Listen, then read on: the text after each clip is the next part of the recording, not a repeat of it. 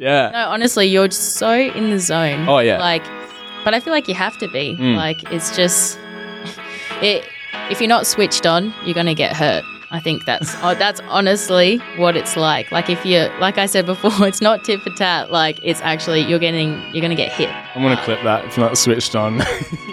Welcome back to Switched On, a platform for mob like you and me who are looking to learn and grow from life's experiences in order to fulfill one's potential, becoming more switched on in the process. Enjoy the episode. Fly like a butterfly, sting like a bee. Their hands can't hit, with eyes can't see. Muhammad Ali, the GOAT. That'll make sense in just a little bit when we introduce our guest. For the first guest of 2024, Bubba, what do you reckon? Firstly, disagree. Rocky Balboa's the GOAT. It ain't about how hard you get hit. That's the best quote of all time. Keep moving forward. That's it. But yes, mate, exciting. First guest, first potty of 2024.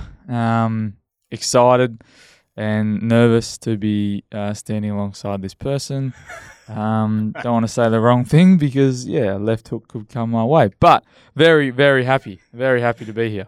Yes. I'm super excited as well to be joined by one of my besties in the booth this morning. It's been bit of a long time coming. We've talked about this for a while, but in person, she's one of the most genuine, kind, and caring people you'll come across in the boxing ring. However, she's a woman that is on a mission as she looks to take top spot in the amateur boxing industry and beyond.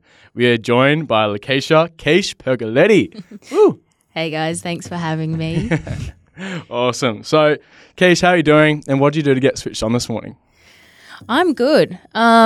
Usually every morning, wake up, have a good feed, usually a bit of yogurt, a bit of protein, a bit of berries, and I always have my morning coffee. So that's how I usually switch on. Nice cold shower when I wake up.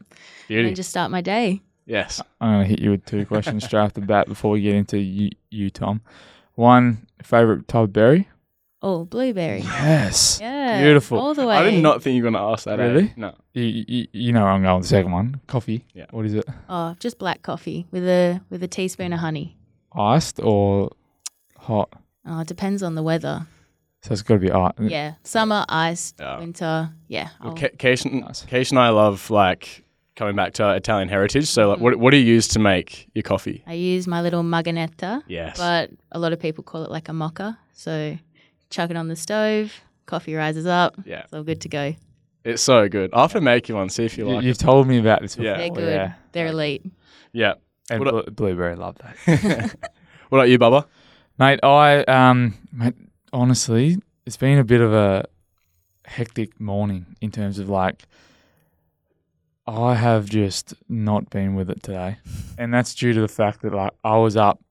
Like, you know when you just have those thoughts and you don't know if you're asleep or you're awake? Mm. Yeah, I had one of those nights last night and I've been up since about 3:30, just like couldn't sleep, thinking, needed to pee and that. And I was just, it's a nightmare. And then I was like, went for a walk and got through my whole walk and I'm like, I'm nowhere here, like not here. And then I jumped in the cryo and, mate, I'm switched on. You here, mate? I'm here. I'm back, right? So the cryo was what got me switched on. I did everything this morning, mate, but I was nowhere. And, the cryo is what got me switched on this morning. And I'm be drinking the coffee during this potty, so that'll keep me going too. It's good to have your feet back on the ground, mate. Yeah, it was just one of those nights. Do you just have those nights? Yeah, sometimes. For sure. And then you if you go for a walk or you do something, you're like, man, that was me too. That's been me this morning. So, but I'm switched on now. How about you, mate? Mate, what did I do this morning? I've been getting back a bit of a routine, which is kind of nice because the first couple of days into 2024 I was either one recovering from New Year's or last week I was working heaps at Gauge. So I finally like got back into a bit of a routine of like running and regular sleep. So that was kind of nice. And this morning I just got up because a bit stiff from the run yesterday, and so just did some stretching and had brekkie and that. Got in, had some coffee, and then we're here. Before we dive into this, yes, we were chatting yesterday. Like, do you, being an athlete, do you track your steps? I don't. But you know how some people do, right? Yes. They've got to hit this many steps. Yes. This bloke here, right, which it astounds me because a lot of it's Hospitality, people would be doing. He was running me through this, right? How many steps did you do the other day? Well, when I was working all last week, like I think 5 or 6 days in a row of 8-hour shifts, I was doing like 25,000 plus steps a day. Yeah, that's crazy. That's like, that's with no run, like not a run, not a deliberate. Let's go for a walk or that's a cardio. Just working. Like, that's earning the when dollar. He told me that, I was like, "Holy crap!" Like, but anyway, I was just like, "Yeah." So was, like, it was a big week for you, and you don't understand that, eh? No, I don't. Like, you just like, go about it. Yeah, you just move on to the next. Yeah. Anyway, we'll get into it, but I just wanted to give you a shout out for nice doing 26,000 steps on an average. I was just so impressed the other day when you. Cheers, mate. Because I'm just like, hospital. That is. Walk some coffees around or walk some beers around, but it's like, holy crap. It's like a half marathon. It literally is. Yeah, good stuff. Well, we'll kick it off, get into this, get this momentum, get this ball rolling. Keish, can you, just for the listeners that don't know you, give us a bit of a lowdown of who you are and what you do in and out of the ring. Okay, so my name's Lekeisha Pergoliti. I have been competing in amateur boxing since I was about 14 years old. Prior to that, I played soccer, a bit of basketball, but then I found my love for boxing and I haven't really looked back. I was always around the sport. My dad started his own gym before I was born, just in a little tin shed in the backyard, nothing too fancy. That's where the champions come from. Yeah, that's it. You get up to probably about 45 degrees, even more in the summer. So absolutely sweating. But yeah, so that's where I started. I was there up until the end of 2022. But prior to that, training with my dad. I was junior and youth Australian champion. I won a few golden gloves, won Australasian golden gloves. And I was on the state team and youth national team, but COVID hit. So then obviously, like everyone, we all had a bit of a break. And last year, at the start of 2023, was my first year going international as an elite fighter. So at the end of 2022, I gained my ranking as #2 in Australia. And I was and then from then on, I was picked to go on a few trips. And yeah, now I'm finally categorized with Combat OZ, which makes it a bit easier to travel around. But yeah, so at the moment, representing Australia in amateur boxing. I also work most of 2023, I was doing support work with WatAbility, and they're an amazing company. I can't rate them enough. I love what they do. I love their message. But because boxing got so busy last year, I kind of stepped away from that just because I felt like mentally I was more like in that kind of work, you can't be selfish. But as an athlete, you have to be very selfish. Yeah. Did a bit of that last year. And now since I've been back, I've just been doing catering, bit of hospo work. It's good money. Like we discussed before, you're on your feet the whole time. Yeah. It's not like you're being lazy. But yeah, the aim now is to try and become a full-time athlete. So, yeah. Let's go. That's so exciting. And just to see, like, where you've been in, like, the last year, like, I haven't been able to actually keep track sometimes. Like, sometimes you're in Argentina and then next year and then, the next month you're somewhere else. I was like, I thought you were in Perth, man. Like, it was – last year was honestly insane. Definitely one of my best years to date. I went to 6 different countries. We went to Hungary, Bulgaria, Poland, Italy, Thailand, and Germany. And in between that, we were in between high performance camps. So we kind of go between Canberra, obviously at the AIS, and then Queensland. We also train at the Queensland Academy of Sports. So, yeah. Is that just, so is this, just so I can wrap my head around it, not just like youth, right? This is like, no, so yeah. Everyone, yeah? So the team that I'm in is the elite team. So elite is 19 to 40 years old. And you're second in Australia in that. Yes. Who's #1? #1 is Caitlin Parker. She's actually done a lot. She's definitely someone that I have looked up to. How old is she? She is 28. Okay. And you guys have fought a couple of times. We have. Yeah, we've fought 3 times. Yeah. Have you beat her yet? I haven't beat her yet. But hey, that like even though we're on the same team, we travel together, we train together. We are actually good friends at the end of the day. Yeah. Like I want that number one spot. That's why I'm there. And I love what I do, and I'm going to get it. So yes, that's the attitude. Yeah. Yeah. You can't think any other way. Exactly. Otherwise you're wasting your time. Especially when you're shaping up to someone like, I'm just going to be here for fun. Yeah, no way. What has the training load been like lately? And how's the body going? Well, lately, so it was nice. I had a good Christmas break just because last year was such a big year. Unfortunately, well, not unfortunately, but boxing doesn't really have an off season, per se. So, yeah, your break is your Christmas break. So drank a lot, ate a lot, did all the things you're supposed to, gave the body a good rest. Yeah. But, yeah, recently, just getting back into it, training at least 2-3 times a day. So that's including cardio, S&C, and then obviously boxing. Yeah. That's big, eh? Like, I'm a big, I'll mention it probably 20 times. I'm a big Harry man, Harry Garcia. Ah, yes, Harry.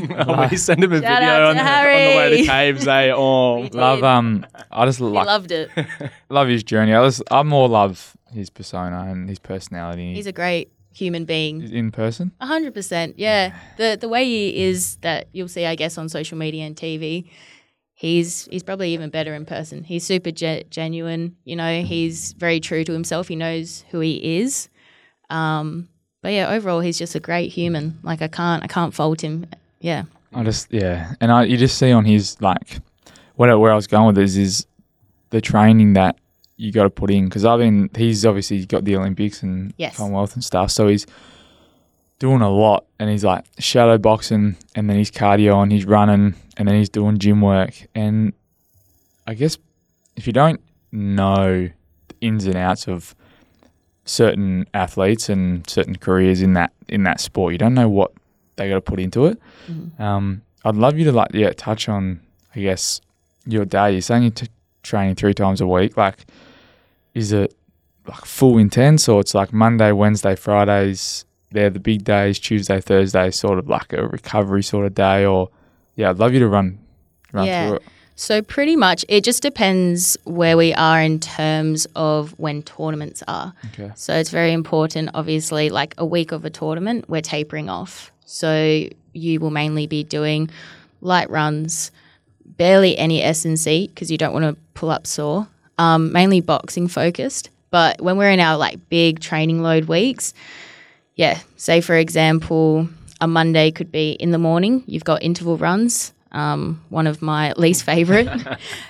So, for example, you could be doing – so you run for a minute, you rest for 20 seconds – or you're walking for 20 seconds, and you do that 22 times. So that's your first session. Yeah. Have a bit of a break. You have brekkie, kind of chill out.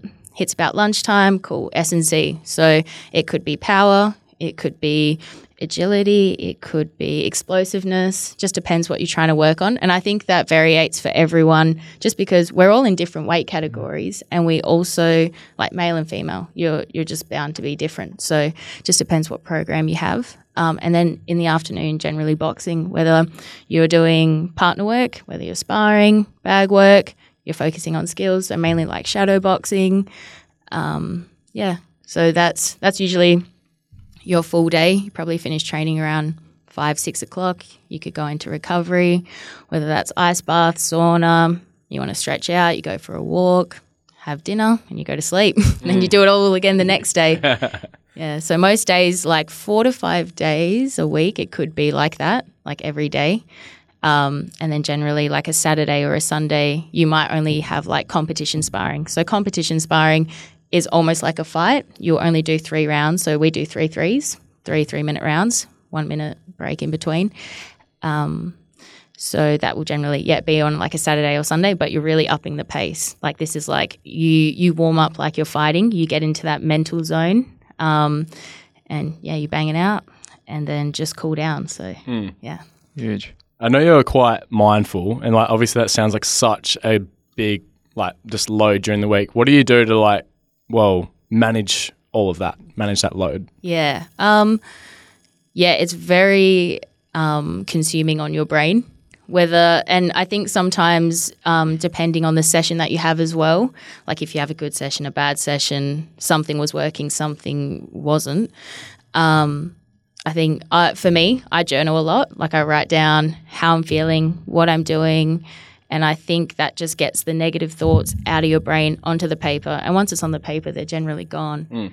Mm. Even just like talking to your teammates, I think that's a huge one too, because generally like a lot of us are feeling the same. We spend a lot of time together. So of course your energy is going to rub off on each other, that sort of thing. So yeah, I think it's just what I've found for me that works the best. Don't hold anything in. Mm. Like even if I'm having a shit sparring session or a crap running session or whatever, I think it's best to let it out in that moment or let it out after, so you're not holding on to it, because you're just going to bring it into the next session and it's not going to be a very productive session. Yeah. With those thoughts, I guess that'd come a lot when you're in camp as well, because you be training so hard and everyone's there and you're trying to, you know, improve and be the best you can, and so is everyone else.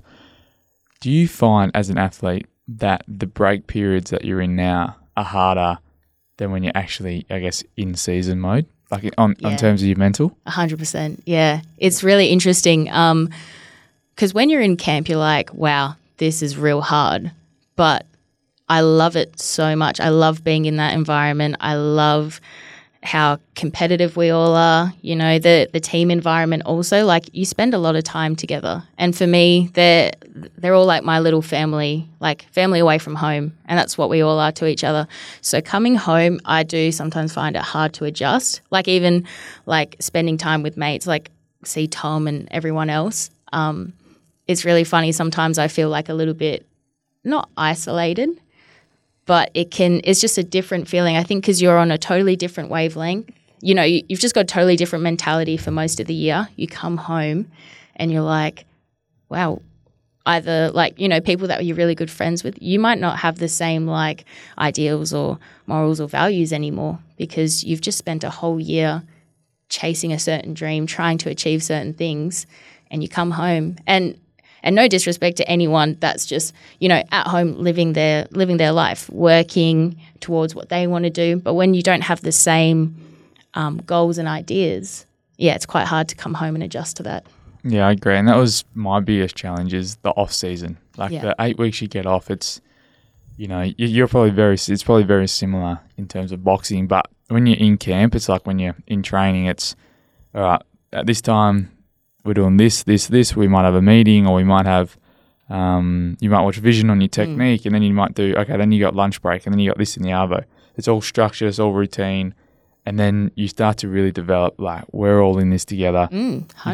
Competitiveness, and then you go away from that, and like you said, you go and catch up with people that aren't in this environment, like they're striving for their own goals and greatness, but when you're in a completely different environment, the values and the morals and coming back, it's like, nah, I'm not going to do this because it doesn't align with me. Yeah, 100%. You do feel really isolated. Yeah, it's so much, and it's more comfortable being in the, I guess, in camp or in training than it is being away from it. I feel super uncomfortable being comfortable, if that makes sense. Yeah. Like, it's so weird. Like, I come home and, you know, catch up with friends and family. But I feel like, and you always need that break, whether you want it or not. Yeah. And I've like definitely discovered that. I think when you're in training or you're in camp, you have tunnel vision, and sometimes you can lose sight of things that are quite like important just for your mental health or just your overall health.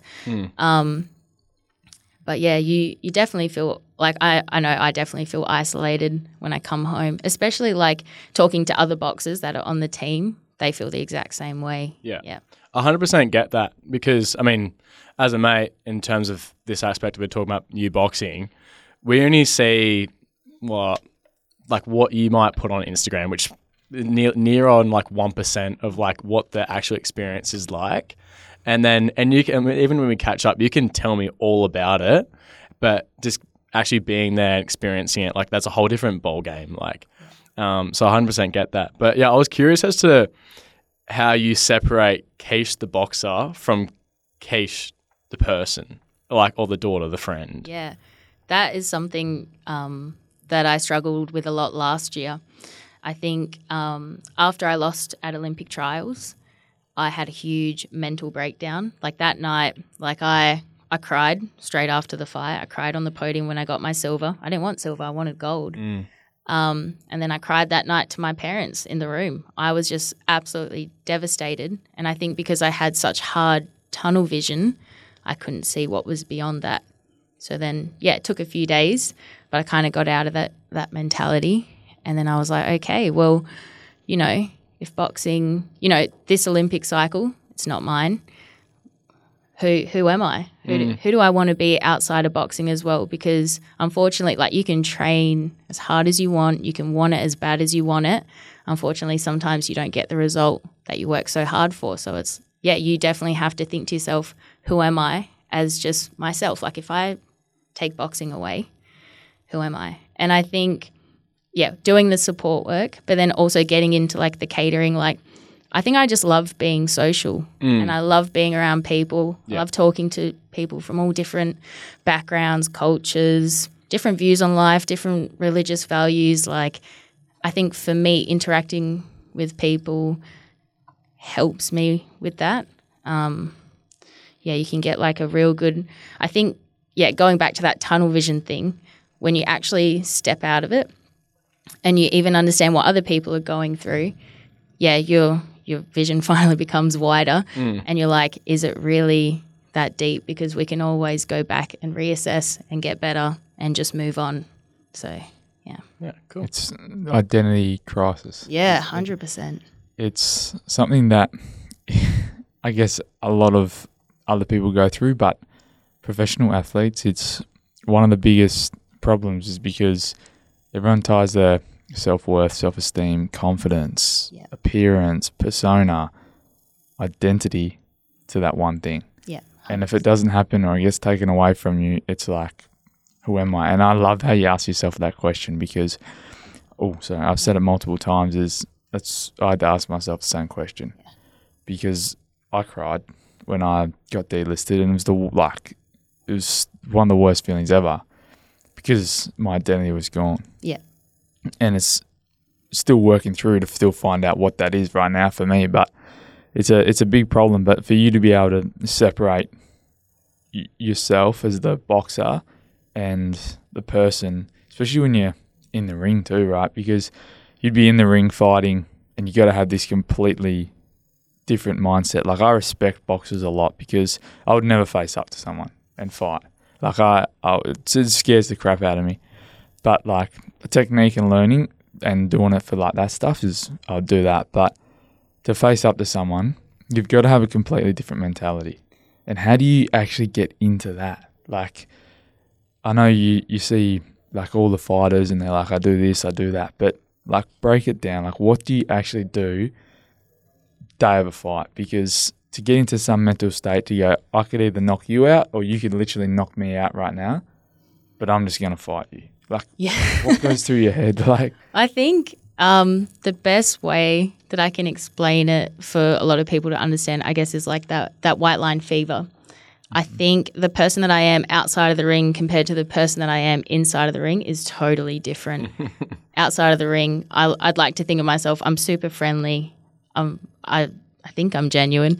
And I love to just be calm, just chill. I listen to music, you know. Actually, before I fight now, I write everything down that I'm going to do. I think it's very important to like visualize yourself doing what you're doing. And I think a lot more people are getting around that as well and understanding like when you go in there, you need to have intent. You need to have some sort of game plan. Yeah. Like, I definitely used to go in there and just be like, oh, yeah, I'm going to warm up. We'll see how I feel when I get in there. And it's like, no, you got to be on. As soon as that first bell goes, you have to be on. So that's your routine to get switched on? Yeah, I write everything down, listen to some good music. If anything, I muck around a bit. Like, I always like joke around with everyone and feel good. But as soon as I start, I put on my boots, chuck on my wraps, start shadow boxing. Yeah, I just get in the zone, hit the pads, feel good, nice and sharp. And I just think to myself, well, I've done everything that I possibly can up to this moment. I didn't take any shortcuts. I have full belief in myself. So I'm going to go in there and win this. That's what you have to think before every fight. Because if you're not going to take their head off, they're going to take yours off. And you have to remember that. We're not in there to just score points. Like, amateur boxing is a very skillful sport and there's a lot of strategy behind it. But at the end of the day, you're hitting each other. You're getting punched in the face. You're getting punched in the body. Like, you have to remember that there is always going to be a risk going in there as well. Like, and I know it sounds very intense, but you are at risk every time you go into the ring. Like, no one's going in there just to play tips and tats. Like, it doesn't work like that. I think just having intent before you go into the ring is super important. Yeah. Can you touch on the visualization and how important it is for you and how you do it? Yeah. So I want full. You want? Okay. Yeah. I can do that. So generally I will be sitting on my bed. I've got my notebook in front of me. I'm writing I am stronger. I am faster. I am more skillful. I'm evasive. Like, everything that I want to achieve in that fight, I already am that. Yeah. Like, I'm not saying I am going to, I am. And at the end of, once I write everything that I want to be in that fight, I go, I am the winner. I am number one. My hand is raised. And it sounds a bit crazy, but then I'll go into the mirror, and depending on what corner I'm in, red or blue, you generally know where you stand in the ring if you're in red or blue corner. And I will look in the mirror and I will raise my left or right hand depending on what corner I'm in. And I look at myself and I'm like, you win this fight. And that's it. And I think that's fucking sick. Yeah, I love that. And I know it sounds quite intense, but both of you knowing what it's like to be, on the field, in the ring, it's the same thing. Well, who wants it more, man? Yeah, you have to visualize what you're doing. Mm. You have to. I think the biggest thing is, even if you don't believe it, fake it till you make it. Mm-hmm. Like, it sounds very cliche, but it's so true. Like, especially walking into, for example, a boxing gym. Egos are everywhere. I'm not going to lie. And it's probably the same when you walk into footy clubs. Mm-hmm. Egos everywhere. Big time, yeah. It's just, that's just a given. So even if you're nervous as hell, you're scared as hell, don't act it. Mm. Don't show it on your face. Show that you're there and you're not to be underestimated. Because I honestly think being underestimated, sometimes it's a great thing, but it's worse for everyone else. If you underestimate me, I'm going to show you why I'm here. Yeah. And I'm not here to muck around either. Like, I'm here for a purpose, and I'm here with my intent, and I'm going to show you why I deserve to be here. So, yeah. Have you ever been to a boxing match, Bubba? No. Yes, I have. Yeah. It's actually just like. Can I tell you about it? Yeah, go on. Yeah, it's miniature boxing in Bali. I've seen it online. The other day, Ben Steele's over there at the moment. He went last night before. And I was like, I need to hop in there. Sure. But blend in perfect. I haven't probably, nah. No, it's such a surreal environment. Like, I mean, I've watched plenty, highlights and stuff. I watched yourself when you've been overseas, and I mean you hear some of the whacks, you hear the crowd and whatnot, but when you're actually there, then you hear the impact of just you hit hitting bodies or hitting the face. It's so different. Yeah. And even I think we went. I was with Zoe and we came. Oh yeah, you guys came to my final in Scarborough. Yeah, Olympic trials. Yeah, and I think that was my first time watching you, and I think it was Zoe's second or third. Mm. But yeah, that's what you were saying before, just how prepared you are. We could see you outside the ring, prior to the, whilst we're still watching the other fights. Mm-hmm. And just watching all that, how you go about it is so professional. And obviously we saw you after the fight. And it was there's Keish. Just smiles all around. But before that, you walked past us as well. Me and Zoe were just standing there Just let her. Oh my God, I don't even think I saw you guys before. You were locked in, eh? You were locked in, man. That's so funny. I didn't even know that because I only saw you guys after. Yeah. No, honestly, you're just so in the zone. Oh, yeah. But I feel like you have to be. Mm. It's just if you're not switched on, you're going to get hurt. I think that's honestly what it's like. Like if you, like I said before, it's not tit for tat. Like it's actually you're gonna get hit. I'm gonna clip that if you're not switched on. That's our new thing. Yeah, switched on. I hope you don't. Can we dive into the Olympic trial? Yeah, of course. Yeah. So, yes, you trialed for the Olympics. Yes. Yeah. So I had two fights. So my first fight was against New South Wales and I won that unanimously. That was a really good fight. She's also a very good fighter. She has also represented Tonga at Pacific Games, which is another Olympic qualifier, and she'll be heading to the next Olympic qualifier in Milan in Italy in March. So she was definitely no, we call them Gumbies. She was definitely no Gumby. Like she was tall as, good boxer. So I was happy to get that win. And then, came up against Caitlin in the final.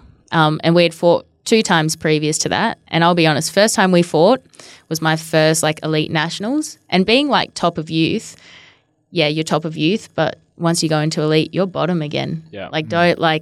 It's a totally different game. And I think I didn't realise that until I hopped in. And she schooled me completely the first time we fought. Second time was definitely a lot closer. And the third time was still close as well.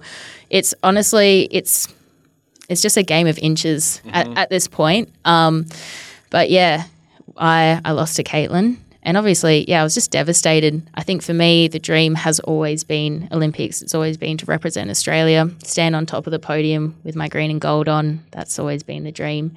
So when that was no longer, unfortunately, an option for me this time, and it took a while to get over too, because it's something that you just want so badly. And I think also having that huge emotional release was so important for me.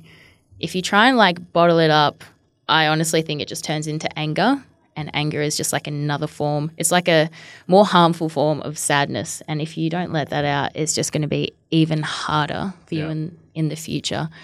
And I think having that huge emotional release was allowed me to move on from it, not quite quickly, but it was okay, that's not the goal anymore. What's next?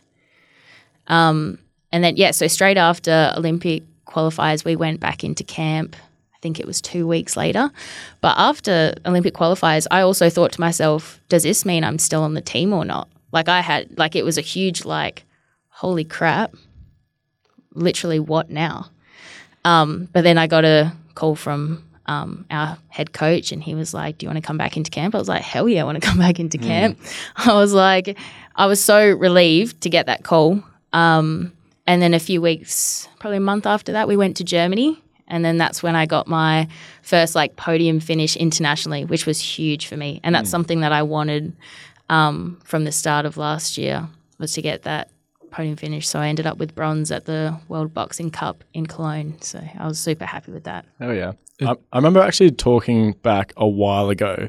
I'm not sure if it was after that second fight with Caitlin, but I think it was at that time during your little break over Chrissy and that, where you'd actually thought you might not be going back to boxing. Yeah. You actually thought about it. And if you're happy to touch on that and go into that, but I just want to add, just seeing how you've come back for that, showing true resilience, and it's that perseverance, just a testament to your character. You've just come back better and stronger. And you even said just that second and third time was so much closer. That it was game so, adventures. Yeah. I think when we had that conversation, it would have been just after the Com Games trial for 2022. And I think, it would have been 18, 19. So that was the first time I fought Caitlin. And straight after, I was screw this. And that's when I went up north with Zoe. We worked in Exmouth for about 5-6 weeks. But I went up north thinking I wasn't going to come back either. I was I'm done. And I was just do I really want to keep putting myself through this? Because it's mentally very tiring. It's real hard when you work so hard and you don't get the result that you want. But I look back now, and I think that just made me so much stronger, and it made me realize how much love I have for the sport. I think sometimes when you train all the time, you're constantly competing, you're doing this, you kind of forget why you're in the sport. And being away, I remembered why. And I was I love this with my whole heart. I love the person that I am when I'm training and when I'm looking after myself, because I went up north, I was drinking every day, I was partying, I was working, I wasn't taking care of myself. It's not the lifestyle that I actually want to have.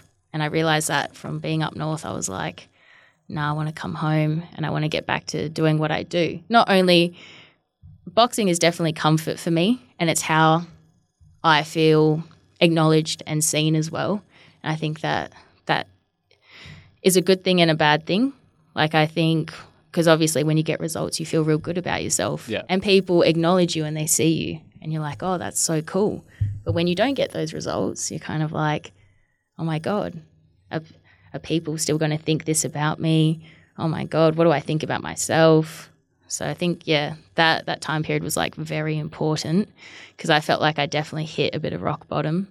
But then, yeah, to come back and to train again and to travel and everything, yeah, I remembered why I did it, so, and why I do it still. Yeah. Sometimes you just need that separation just to wait and see if, like, the fire can just, like, that passion just, like, to lighten up again. And it is like a fire burning in your belly. Yeah, big time. And it sounds stupid, but, like, you can feel it in your soul. You're just like, nah, this is me. Mm.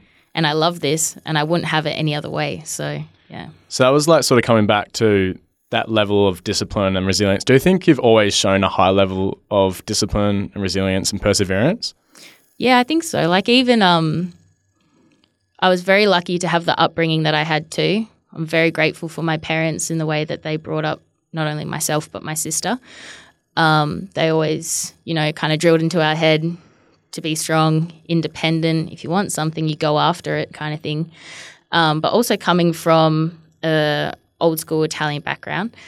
Mm. I think that whole, like, discipline was very, like, instilled into me, you know, sometimes doing things that you don't want to do. And I know it sounds stupid, but being like 10 years old and mum's like, we're cleaning the house today and you're going to, like, and this was like every Sunday. So, like, getting into routine, everything like that, like, yeah, I think it was just instilled into me at a young age. And even, like, I started working illegally when I was like 12 or 13 at a cafe and I was getting paid $10 an hour. Like, you know, I think, yeah, I was lucky from a very young age. I think I had a lot of little things that kind of, like, instilled those values into me. Like, yeah, discipline, perseverance. Mm. I think COVID was a big one too. Like, there was heaps of boxes that had plenty of potential that stopped because of COVID. You know, just they were sick of training for no reason. And I totally get that. I felt the same. I was like, what am I doing this for?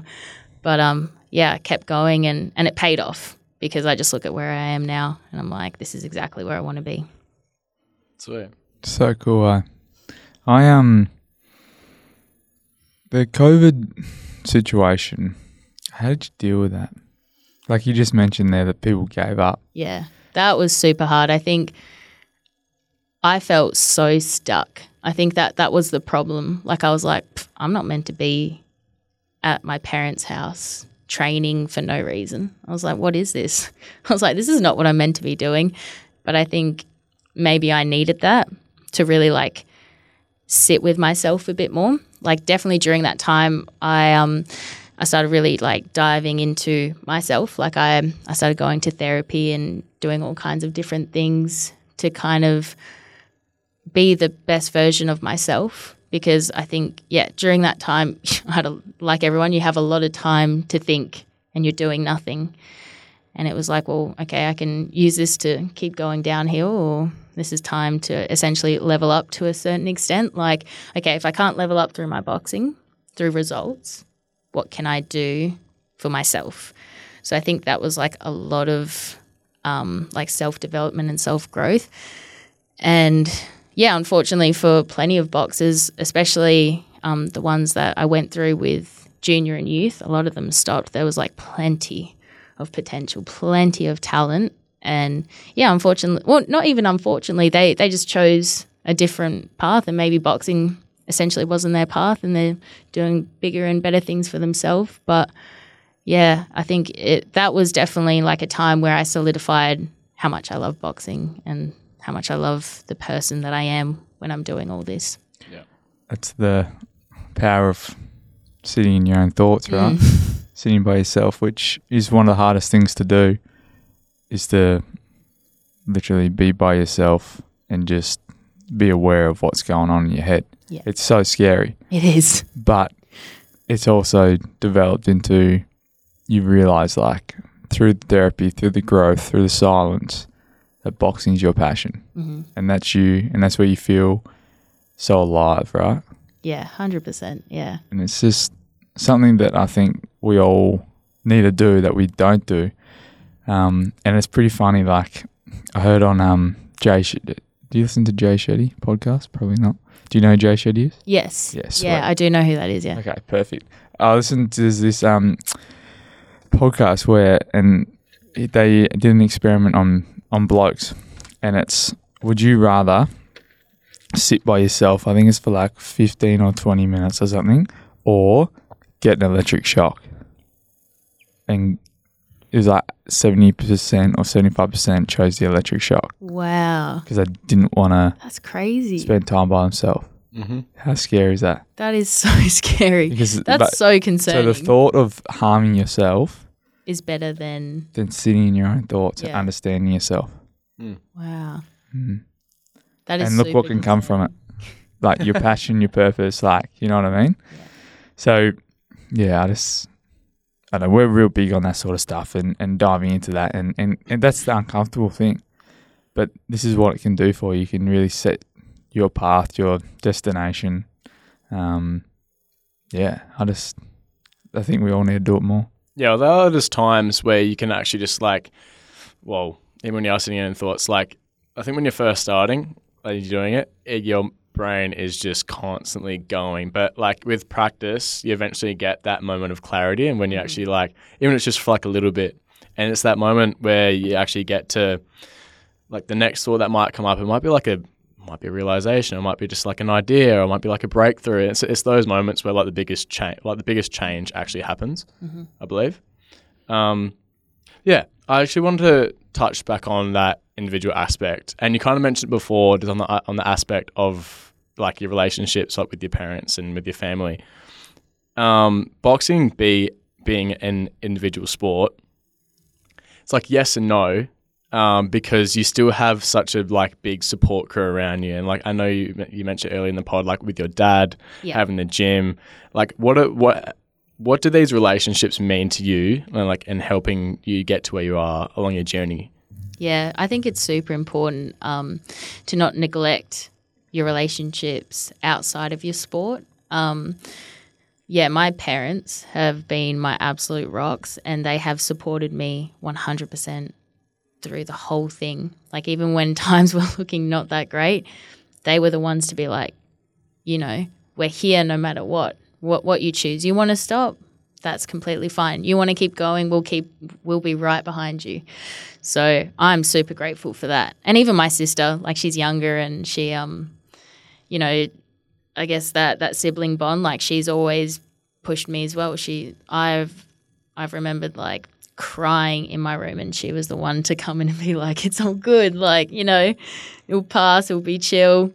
So I'm super grateful, for my immediate family. Mm. But, even having dad as my coach, we definitely went through like periods where it was super hard. The thing that he always drilled into me though was, if you want to stop, you stop. You don't do this for me, you do this for yourself. And I think that's super important, because I think as a child, you always want to make your parents proud. And sometimes when I would achieve certain things and seeing the look on my dad's face was like, oh, wow, like I'm doing really well and this is making him happy. But it definitely took me a while to be like, is it making me happy? Mm.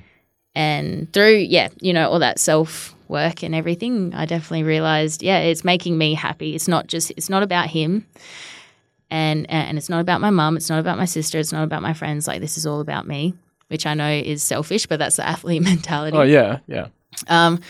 All of you guys, as in my friends, have been like freaking unbelievable.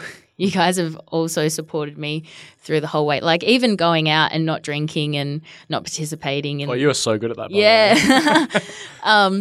It was never hard because you guys were all great, like so supportive, and I felt super comfortable around you guys, and I was just myself, and I didn't need alcohol to have that courage to go out dancing or do this or be a part of a conversation. Like I definitely thank boxing for that, because I'm very confident in who I am and what I can bring to the table in that sense. And even I guess like the side of like romantic relationships as well, like it can be quite hard because you are so selfish.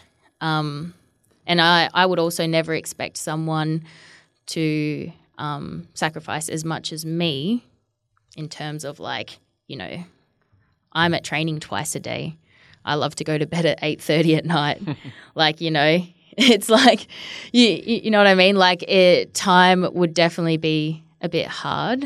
And I've definitely made it work sometimes. And it depends if the other person wants to make it work also. Like, it's 100 and 100 from each person. Yeah.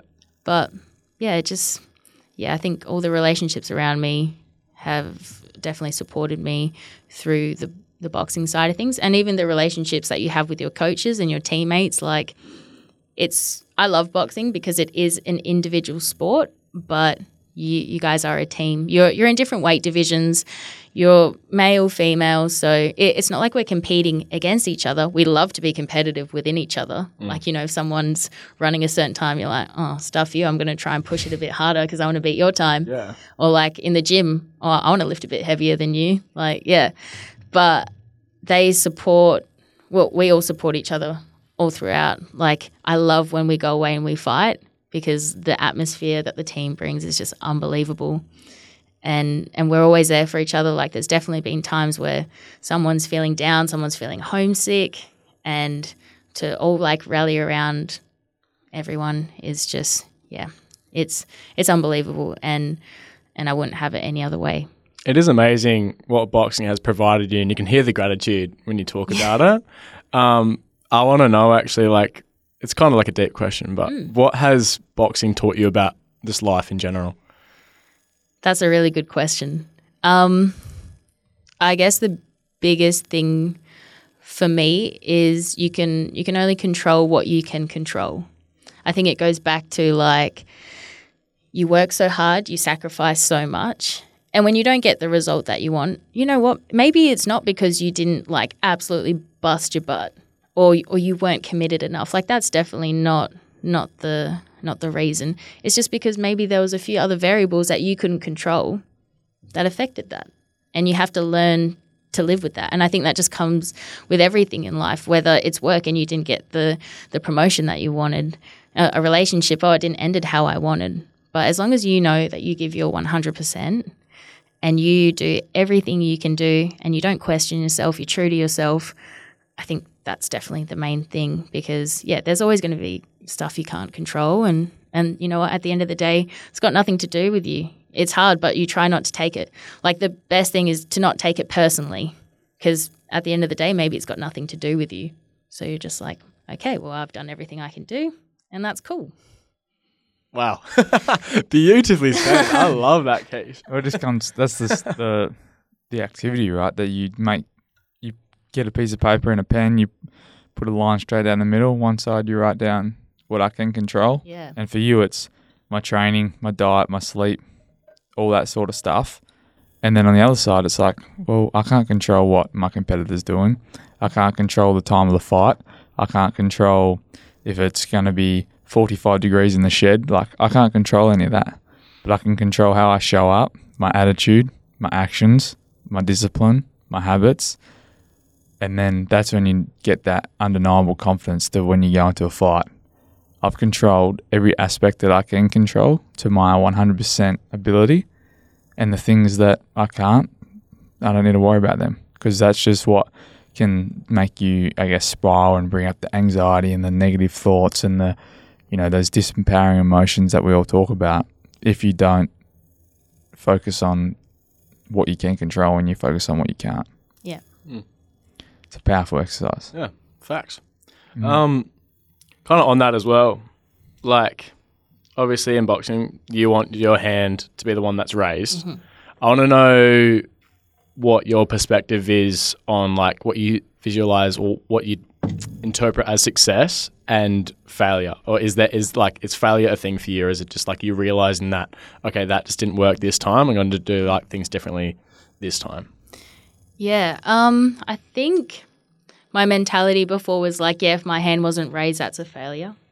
But now that I have traveled a bit more, you know, experienced a lot more excuse me, within, you know, with boxing, I think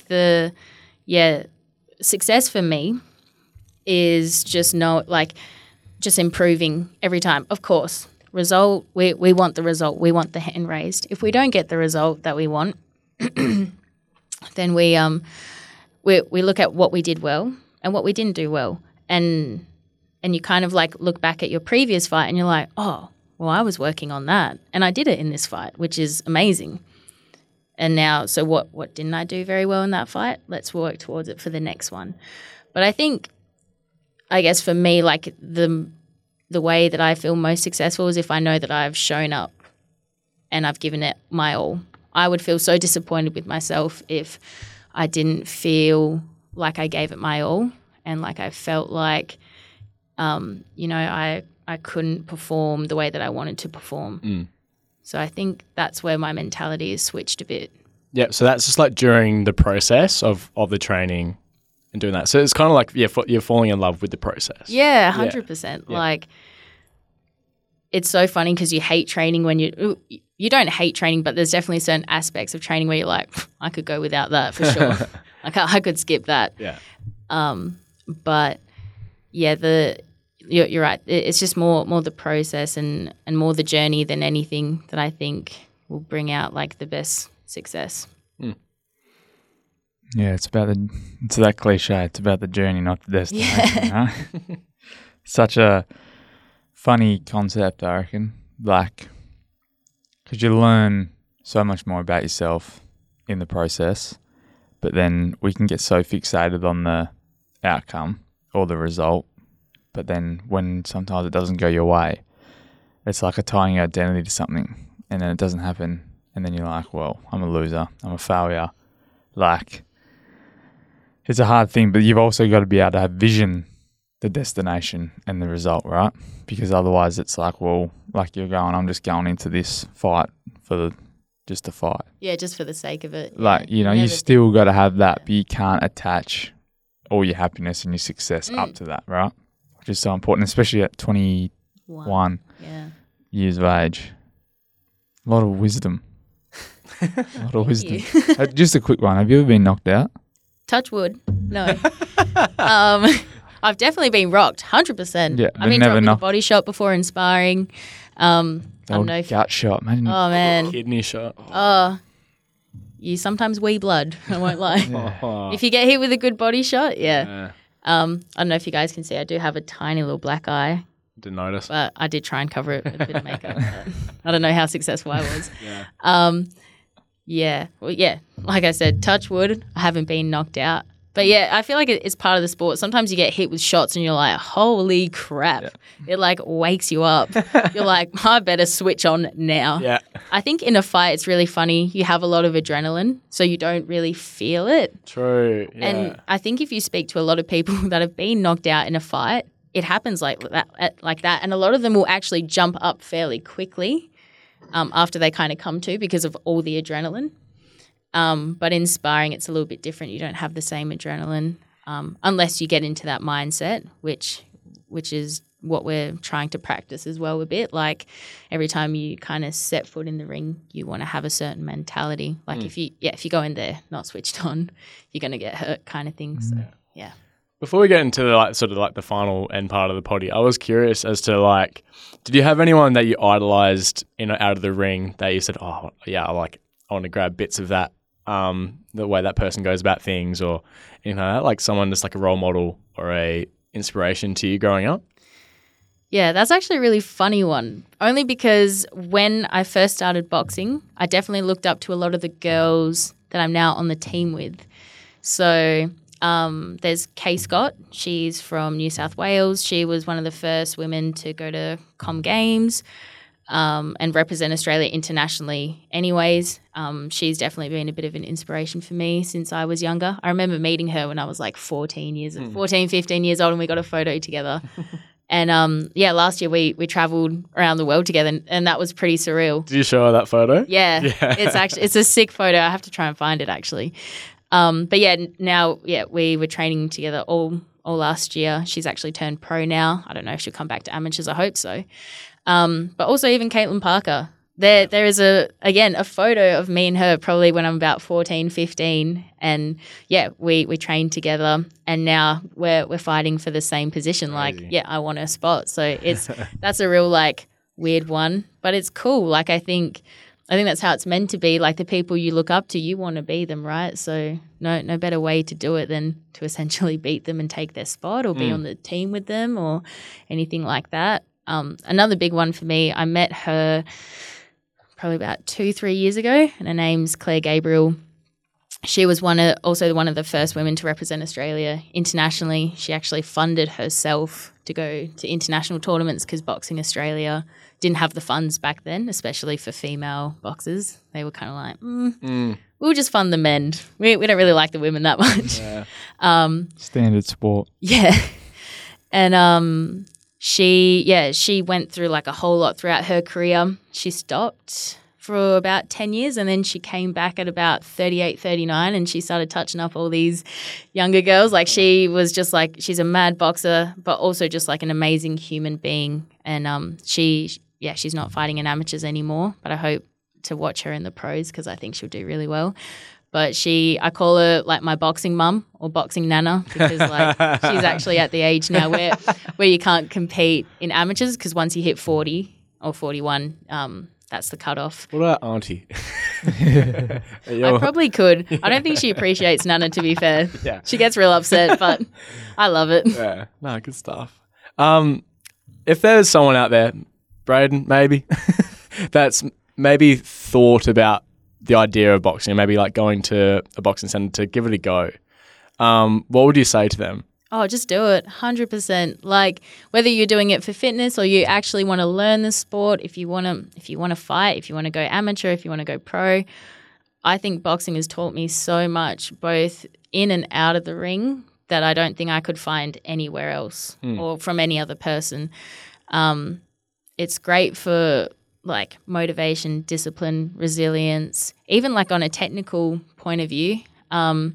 Learning how to use both sides of your body, coordination, balance, like there's so many benefits. And whether you're just wanting to get your body moving, like I think it's such a great way.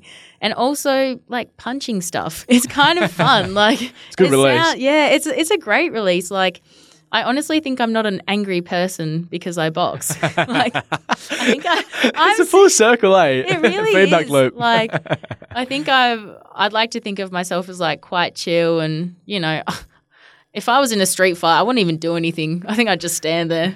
You could dodge it all, man. I would just be like, no, thank you. Yeah. I think it's a great release physically. So I would 100% recommend to anyone. And don't be scared of looking stupid or feeling stupid. Like that's just not even a thing in a boxing gym. Don't worry. Like there's egos everywhere, but everyone's too focused on themselves. So don't even worry about what everyone else is doing. Just focus on yourself. Yep.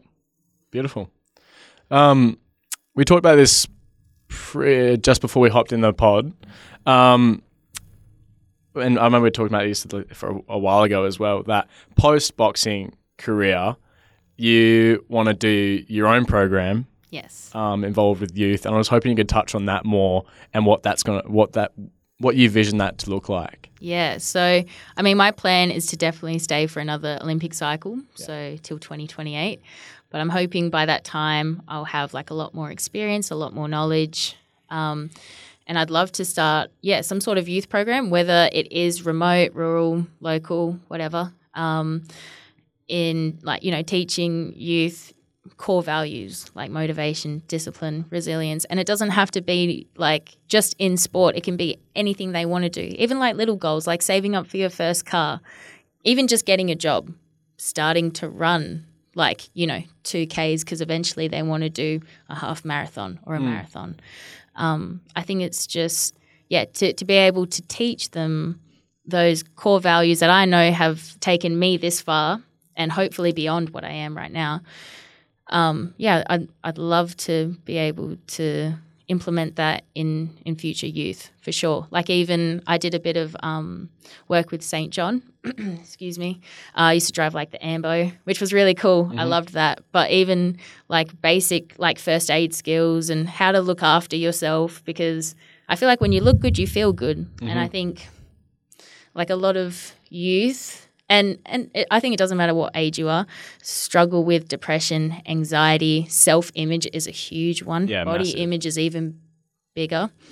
Just to look after yourself, to love and appreciate yourself, and also to help and do the same thing for other people. So, yeah, that is definitely my goal eventually. Well, even at the time when you told me, like, hearing that again, I reckon Bubba would be the same, just hearing that and just like, come to Switched On. come work with us at Switched On, because obviously... Oh, well, I mean, you guys are offering. Because obviously, you know, that, like, we're a lot more youth-based. We want to try to appeal to youth and, like, share these ideas. And so I love that. I think that's so important. Like, especially, like, social media. A big time. It's a great thing, but it's also one of the worst things. Double-edged sword, mate. Yep, yeah. 100%. Yeah. Yeah, not sure where Switch On will be in 2028 when you'll be around to think about that. But we'll be sponsoring now. Hey, I like the sound of that. Anyone listening? We'll be on the shorts. Yeah. Oh, good stuff. I don't have any more questions, but Bubba, I've got two. One, first one, I need to know the answer. It's been itching me the whole time. Ooh. Favorite boxing movie. They're all real, by the way, guys. Oh, they're so real. Like some true What you see events. On the movies is exactly the same. You got to have one, surely. Do you know what's really funny? Me and my dad actually went through a stage where we watched... I remember it was one day and it was real rainy outside and we watched every single Rocky movie. Everyone's done that with their old man. Yeah. 100%. Yeah, I've done the same thing. My dad got me the Rockies. Yeah, Rocky is such a classic and you can't go past it. I didn't mind the Creed movies, to be honest. Like, they actually weren't bad. Creed movies. Yeah. The new one kind of gets a bit carried away. Yeah, towards the end it goes a bit like, you know, you could have just kind of done the fight and you didn't have to do all the extras. Yeah. But like I see the story. The first Creed one is like in the desert training. Yeah. Oh, it's like, man. I've still got songs in my on my Spotify like from that playlist. I Will Go to War when he walks out. You ever heard that? Which one? When he walks out, like, I will go to war. Oh, yes. Yeah. I know the one you're talking about. Yeah. That is a good... I got to say, the soundtrack to all the Creeds is actually quite good. I think in the second one, he walks out to Icon by... love that song. With Jaden Smith. I was like, oh, is that Icon living? You can't have the whole series, though. You just got to give me one of them. All right.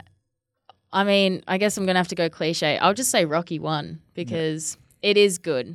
And... everyone knows it. Everyone loves it. I love it. Yeah. I can't say that I don't. I'm going to go with that one. Like it. Yeah. Beautiful. Nice. But the last question. Who is someone in the last week that you are extremely grateful for? Oh, I love that one. Someone that I'm extremely grateful. You know what? I'm going to have to say my coach, Justin Lacey, because...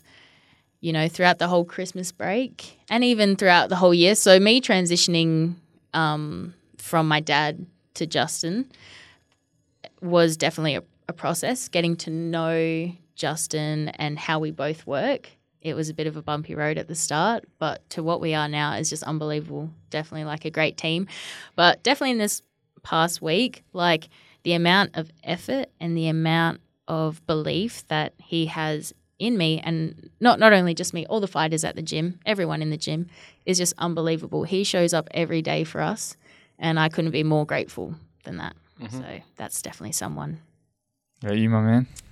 I was just thinking then, just like, I have a few people that come to mind, which I'm lucky to have a few people that come to mind. But I'm gonna go with me mum. Aww. Just cause, shout out to the mums. Yeah, of course. Just because last week there's a bit of stuff going on, and as soon as like, I walked in the door, she just gave me this really big hug. And I love a good mum hug, and then she just made me feel very loved, and so I'm very grateful for that.